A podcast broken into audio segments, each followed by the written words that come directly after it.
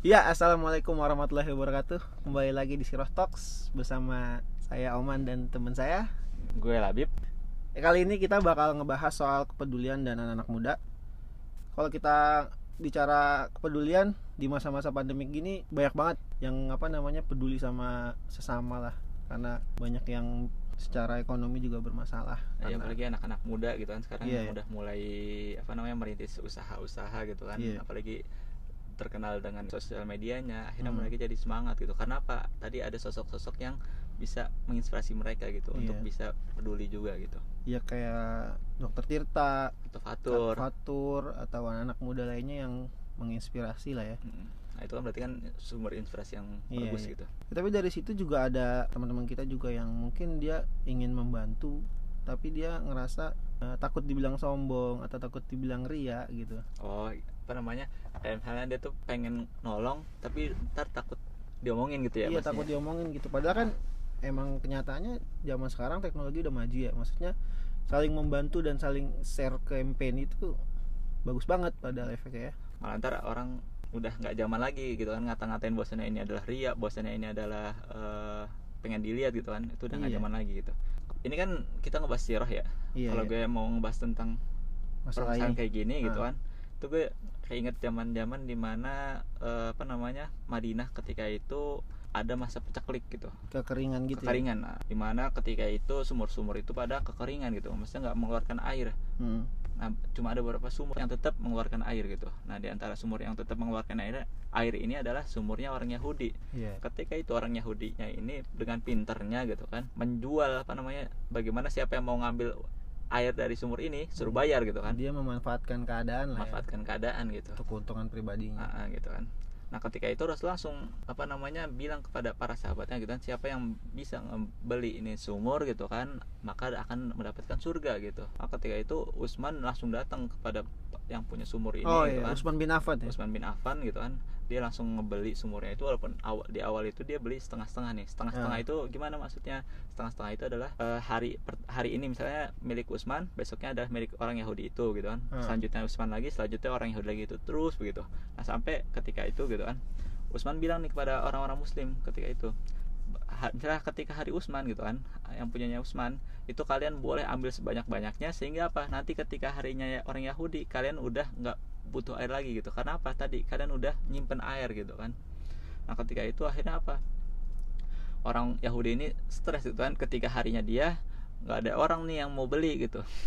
Sampai ketika itu udah merasa terpojok gitu kan nih orang Yahudi. Akhirnya Iya, apa bilang ke Utsman udah nih saya jual aja semuanya gitu kan. Akhirnya apa? Sama Utsman dibeli itu kan. Nah ini kan satu kisah di mana ya namanya nyumbang gitu kan. Hmm. itu udah nggak lihat ria lagi atau nggak lihat pengen dipujinya itu gitu Iya. coba bayangin kalau misalnya ketika itu Usman pengen dipuji pengen ria gitu kan akhirnya apa gara-gara takut pengen dipuji itu malah nggak beli gitu kan Iya. itu kan berarti akhirnya apa malah menzolimi orang-orang lain gitu Iya, padahal orang-orang yang punya kemampuan. Nah, padahal punya Padahal kemampuan, punya gitu. kemampuan. Akhirnya apa? Jadi kalau kita bilang ini ria, ini apa namanya pengen dipuji itu kan, itu mah urusan dia sama Tuhan gitu, urusan Iya. dia sama Allah gitu kan.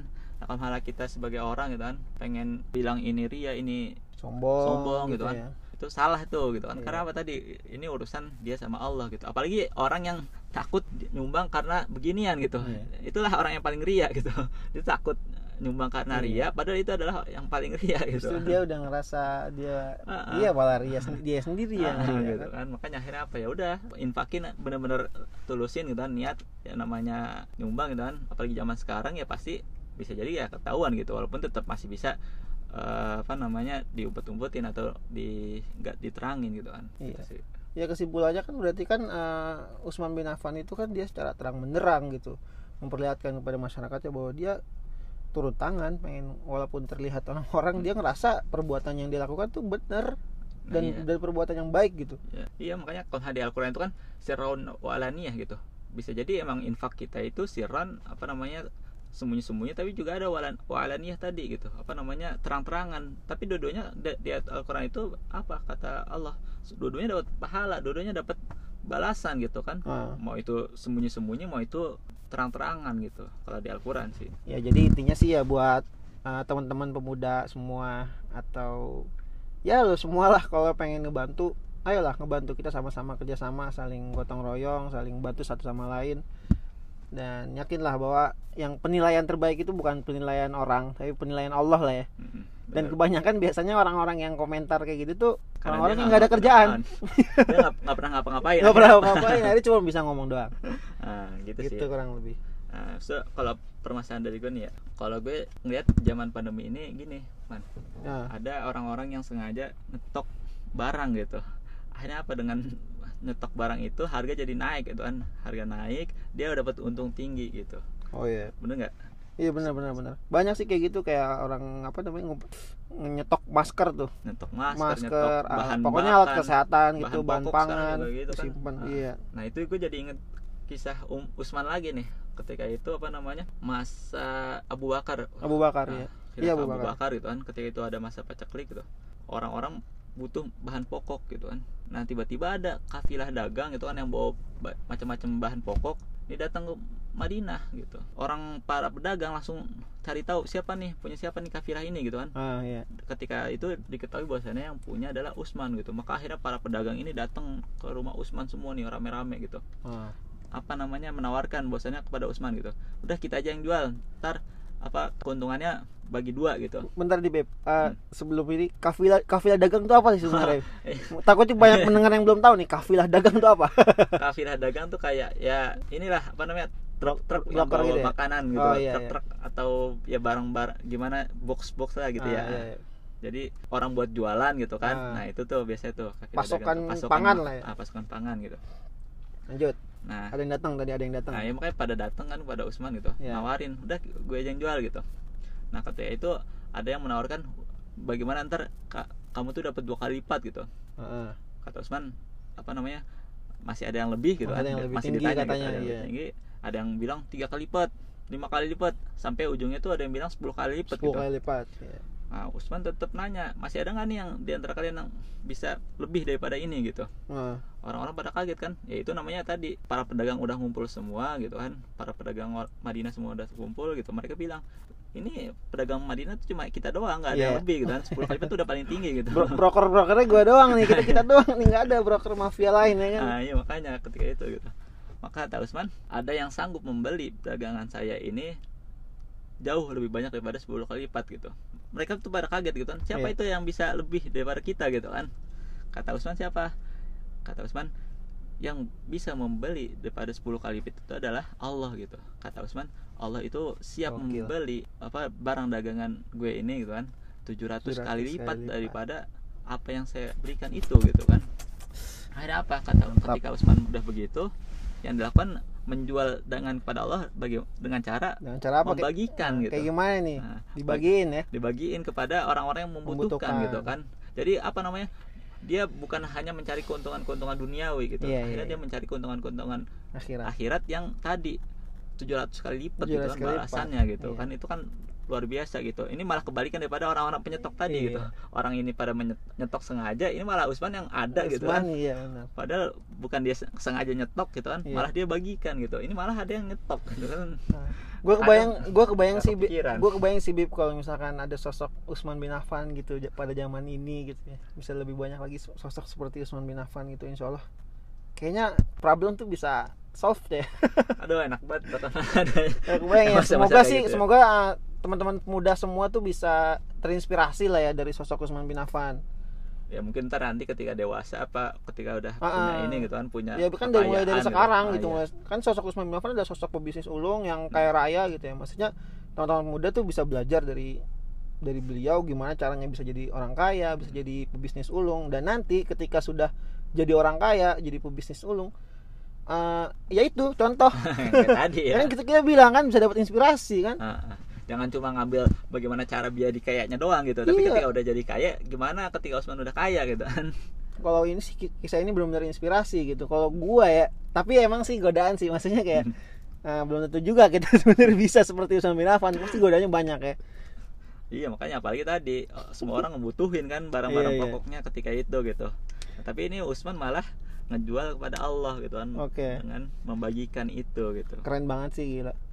Nah teman-teman muda juga sebenarnya ya maksudnya gini tadi kita bicara yang kaya ya kan Hmm. yang punya harta benar. ya kan dia nyumbang banyak dan dia bisa ber apa ngasih pengaruh banyak untuk Orang bantuan orang-orang lah ya gitu ya. Tapi sebenarnya kalau kita untuk kita ya teman-teman kita nih, maksudnya yang kekurangan atau mungkin Bukan. dari segi ekonomi pas-pasan lah ya. pas-pasan lah ya. Nah, Apalagi anak muda zaman sekarang yang di kos, kosannya itu cuma apa? Iya, odolnya tuh digulung-gulung. iya, maksudnya tetap bisa kok, tetap bisa ikut sumbangsi, ya kan? Hartanya kalaupun sedikit juga bisa atau kalaupun nggak harta juga sebenarnya bisa juga kan Dip, ya? Nah, iya makanya apa namanya? Kadang kali kita ngerasa oh kita aja butuh gitu kan. Kadang kali Iya. kita ngerasa oh kita aja Kita lebih kurang butuh, gitu kan. iya. Makan setiap sehari-harinya cuma mie gitu kan. Iya. Nah, ini ada satu kisah eh, dari sahabat Nabi gitu kan. Itu namanya Tolha bin Ubaidillah gitu. Hmm.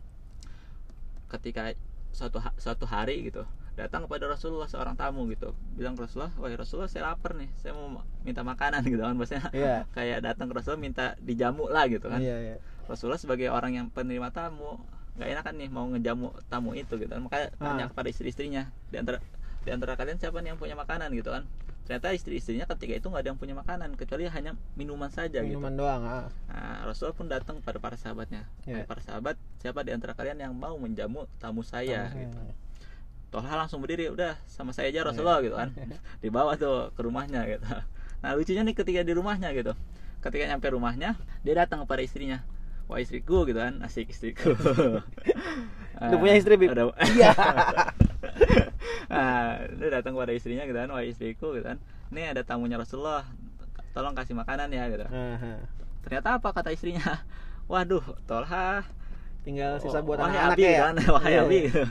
Nih makanan tinggal satu eh, tinggal satu porsi buat anak-anak gitu kan. Gimana nih? gitu kan. Kata Tolha apa? Tolha nggak panik dong maksudnya Tolha nggak. Kalem, kalem. ya iya biasa kan orang waduh ini gimana tinggal cuma satu kan Udah gitu. ngajuin diri ya kan. malu kan akhirnya kata Tolha ya udah kamu datang kepada anak-anak kamu gitu kan bikin mereka tidur biar mereka nggak usah makan gitu Nah. kenapa istrinya nurut nih wih istri soleh banget ya soleh banget. Anak- anak- Anak-anaknya juga soleh Soleh. banget. ya. Walaupun nggak tahu.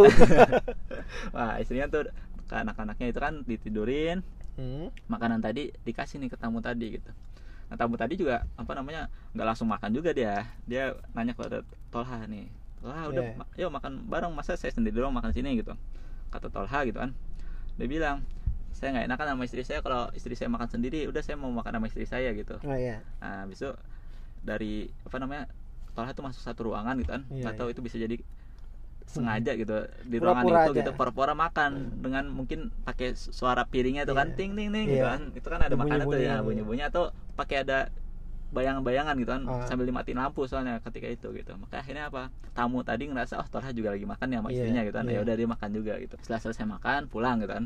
Keesokan harinya Tolha ketemu sama Rasul nih. Belum diceritain nih kisah semalam Iya, gitu kan. iya, belum diceritain. Nah tiba-tiba langsung Rasul bilang apa sungguh Allah, apa apa yang telah kalian lakukan kan Iya. apa yang Tolha dan istrinya lakukan itu membuat Allah takjub gitu Masya Allah. Allah senang dengan apa yang kalian lakukan gitu Hmm. sampai turun satu ayat gitu bayangin cuma dari satu piring nasi gitu kan Iya. tapi Cuma dari- bisa sampai turun ayat dan Allah sungguh takjub sama dia gitu Iya, itu kan iya. bahasanya ya kita untuk ngebantu nggak harus pakai uang banyak gitu iya, kan benar.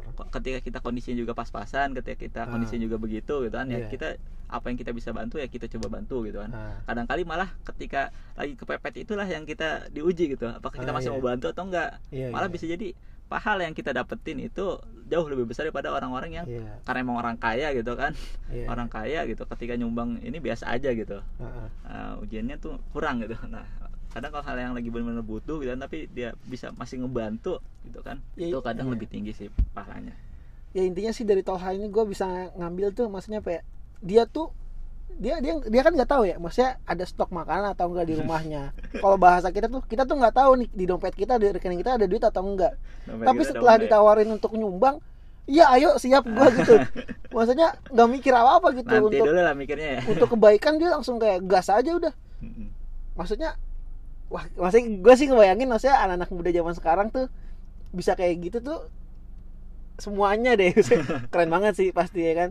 Walaupun pas-pasan kalau misalkan banyak jadi jadi dikumulta, dikumulatifkan jadi, jadi banyak, banyak, juga. ya kan? Tapi emang apa ya bos ya? Gue pernah kisah ya ini gue sendiri bukan mau sombong atau apa ya? Iya iya. Jadi pernah gue lagi di pondok tuh. Gue kan Hmm. anak pondok ya. Iya anak pondok banget anak pondok dah. Jadi ketika itu emang lagi masa ngumpulin dana buat apa lupa tuh gue tuh. Nah udah gue tuh niat pokoknya gue harus nyumbang lah ketika itu gitu. Iya. Pas gue lihat dompet kosong. ternyata duit gue tinggal gocap 50 ribu tuh. Iya.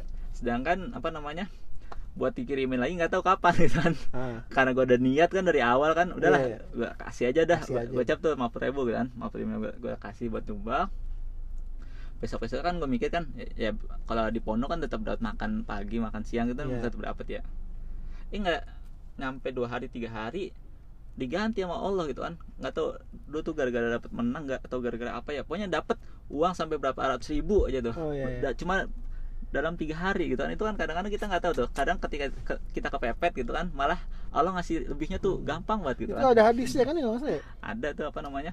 Ya pokoknya ya eh, di Al-Quran juga ada gitu kan. Masalah ladina Hmm. malum fisabilah kama sali habbah ambatat sab'a sanabila fi kulli sumbratin mi'atu habbah wallahu yudha'ifu liman yasha wallahu wasi'un alim. Kan bagaimana Hmm. kata Allah itu perumpamaan orang bersedekah itu seperti satu butir apa namanya biji gitu kan. Dari satu biji itu tumbuh pohon yang akhirnya Iya. apa tadi 700 biji 700. dari satu biji itu. Nah itulah perumpamaan orang bersedekah.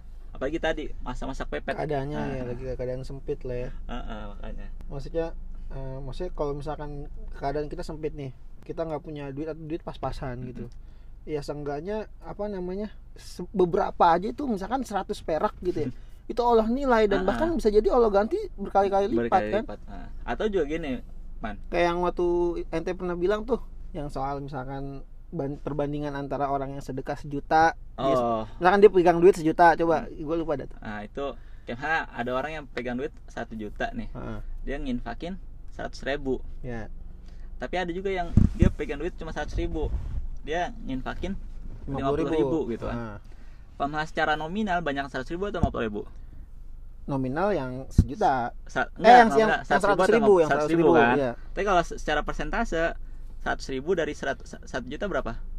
Cuma 10 10 persen iya. Kalau lima puluh ribu dari seratus ribu 50 lima puluh persen. Nah, itu lebih berarti besar. lebih mulia mana? Lebih yang 50 50 Yang persen gitu kan. 50%, kenapa iya. tadi kondisinya dia dinilai juga sama Allah gitu kan pertama karena niatnya kedua karena kondisinya itu kadang bisa menjadi Iya. suatu hal yang lebih gitu.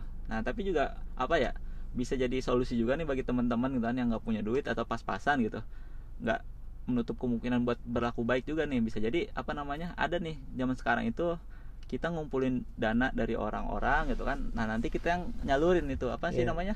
Ya filantropi filantropi. filantropi Ah, kayak gitu lah. Nah, itu kayak gitu tuh itu kan maksudnya gimana ya Eh, misalkan kita nggak punya duit tapi kita bisa bisa sumbang ide bisa sumbang gagasan ya kan kayak eh, gerakan-gerakan kayak gitu kan Hmm. itu tetap juga bisa iya itu dan itu bisa dinilai sebuah kepedulian, Kepedulian. Ya kan? seenggaknya kita bisa bergerak gitu kalau kita nggak ngerasa bener-bener wah ini nggak mungkin nih uang kita udah nggak pas udah nih pas ya kan pasaran. ini nggak mungkin kalau kita malah menjolimi diri sendiri kan juga nggak Nggak baik baik, juga. juga. kan nah seenggaknya tuh eh, pikirannya tuh digunakan gitu atau hatinya digunakan gimana supaya kita tuh bisa mengumpulkan eh, orang-orang baik ya kan kita donasikan Mm. gitu kurang kita yang lebih. menyalurkan dana ya dana itu salah gitu. satu contoh peduli yang nggak perlu pakai harta Ah, jadi keinget kisah ini nih apa namanya Umar ya kisahnya Umar Umar bin Khattab bin ya? Khattab ah. ketika itu apa namanya masa paceklik gitu kan ketika beliau jadi khilafah gitu kan Hmm. khalifah khalifah ketika itu ada masa paceklik gitu kan di Madinah atau di Hijaz lupa. Nah ketika itu uang dari perbendaharaan tuh kurang gitu masih belum Hmm. cukup gitu. Akhirnya apa? Umar tadi tahu nih uangnya masih belum cukup uang Hmm. perbendaharaan belum cukup. Tadi dia berpikiran filantropi Iya. tadi gitu kan. Dia ngumpulin uang dari sahabat-sahabatnya gitu kan dikumpulin gitu kan. Akhirnya apa? Ketika udah terkumpul beliau bagiin kepada share di Instagram. orang-orang yang ini. Bukan share di Instagram. Dulu nggak ada di belum ada Instagram dulu ya? Aneh kira dulu di share di Instagram. Nggak ditulis kayak surat gitu kan kalau dulu. Iya iya. Nah, dikumpulin tuh kan akhirnya dibagi-bagiin kepada orang yang membutuhkan. Itu kan bisa juga nih sebagai apa sarana juga nih bagi yang Sarana. nggak punya uang Wadah, atau pas-pasan gitu kan Iya, daripada dia mikir ter gue lapar gitu. Iya. Kan ini gitu. Tet- ya tetap nggak boleh juga kan Nah, boleh juga. diri Nah itu sih kepala apa namanya yang bagi yang nggak punya duit nih. Jadi kan kadang orang alasan nggak punya duit itu bisa jadi solusi gitu. Iya. jadi nggak ada alasan lagi nih buat nggak peduli lagi gitu kan. Iya. Hmm. ya keren banget sih maksudnya sahabat-sahabat Nabi tuh maksudnya keren-keren banget. Bener dah maksudnya kita ngapain cari panutan sama yang maksudnya ada gitu yang jelas dan bagus gitu kan kenapa kita nyari panutan ke artis-artis yang mungkin kurang jelas? Kecuali emang artis itu seperti benar-benar bagus lah. Maksudnya benar-benar baik apa tingkah lakunya atau ya emang patut dicontoh juga. Ya apa namanya? Kalau kayak ginian masalah-masalah peduli ya. Ya siapa aja dah boleh dijadiin contoh gitu. Iya sih iya sih. Tapi apa namanya tadi gitu? Intinya adalah bagaimana kita tadi hati kita tergerak gitu kan. Jangan sampai malah udah zaman kayak gini Apatis. masih masalah gini masih apatis ya Ma- atau malah memanfaatkan keadaan gitu kan Iya. banyak orang yang Iya. nyumbang gitu kan akhirnya apa tadi Bodong. nih dia ngambil ngambilin uang gitu kan Nah, dikumpulin ha- apa namanya dikumpulin nih orang ngasih ini orang ngasih itu dikumpulin semua gitu kan Iya. akhirnya apa dinyetok gitu. Iya. atau tadi atau nggak donasi bodong ah donasi Iya, bodong donasi filantropi gitu kan tuh. itu kan permasalahan-permasalahan Oh, yang gitu, malah aduh malah memanfaatkan malu-maluin itu banget gitu. kayaknya sih kalau menurut gua sih itu eh, neraka tiket VIP neraka tiket VIP maksudnya bisa bisanya gitu yang ya. punya kunci neraka Iya. kuncen tuh dia tuh Kuncen. Nah, itu sih apa namanya dari belajar permasalahan peduli ini gitu kan. Jadi Ah. Jangan sampai ngerasa nggak ada alasan lagi nih buat nggak peduli nih Ah. bagi anak muda. contohnya gitu. udah ada Hmm. ya kan mulai dari sahabat-sahabat nabi terus juga tadi anak muda yang udah Hmm. jadi inspirasi juga banyak gitu maksudnya kita kita ayolah maksudnya ambil peran ambil bagian dari momen ini ya kan ya apa namanya bisa walaupun sedikit bisa jadi kan kalau banyak bisa jadi Hmm. bermanfaat untuk banyak orang bisa jadi numpuk ya mungkin uh, dari episode kepedulian dan anak muda ini kita bisa udah ngambil ibroh dari berapa sahabat nabi tadi tuh tiga ya Tiga. tiga sahabat Nabi yang masya Allah luar biasa itu bisa kita contoh ya kan pokoknya tetap apa namanya pantengin terus aja Siroh Talks Ini baru episode pertama, pertama gitu kan. Kita Iya. udah ngebahas tiga sahabat dan kita udah ngebahas bagaimana luar biasanya mereka gitu kan. iya Nah, makanya tadi kata Oman kan tetap pantengin kita nih kan tetap Ah. terus dengerin podcast podcast kita kita cari tahu nih permasalahan-permasalahan apa gitu kan. Hmm. kali aja nanti ada permasalahan hidup yang benar-benar cocok dengan diri Iya, kalian kayak kena contoh- gitu. kayak kayak contohnya misalkan kayak pernikahan ya kalau anak muda kan kayak galau-galauan. Ya. Itu cocok banget tuh buat kalian tuh. Ya itu aja sih. Ah, sampai ketemu di episode berikutnya kali ya. Kurang lebih itu aja. Mohon maaf bila ada kesalahan wassalamualaikum warahmatullahi wabarakatuh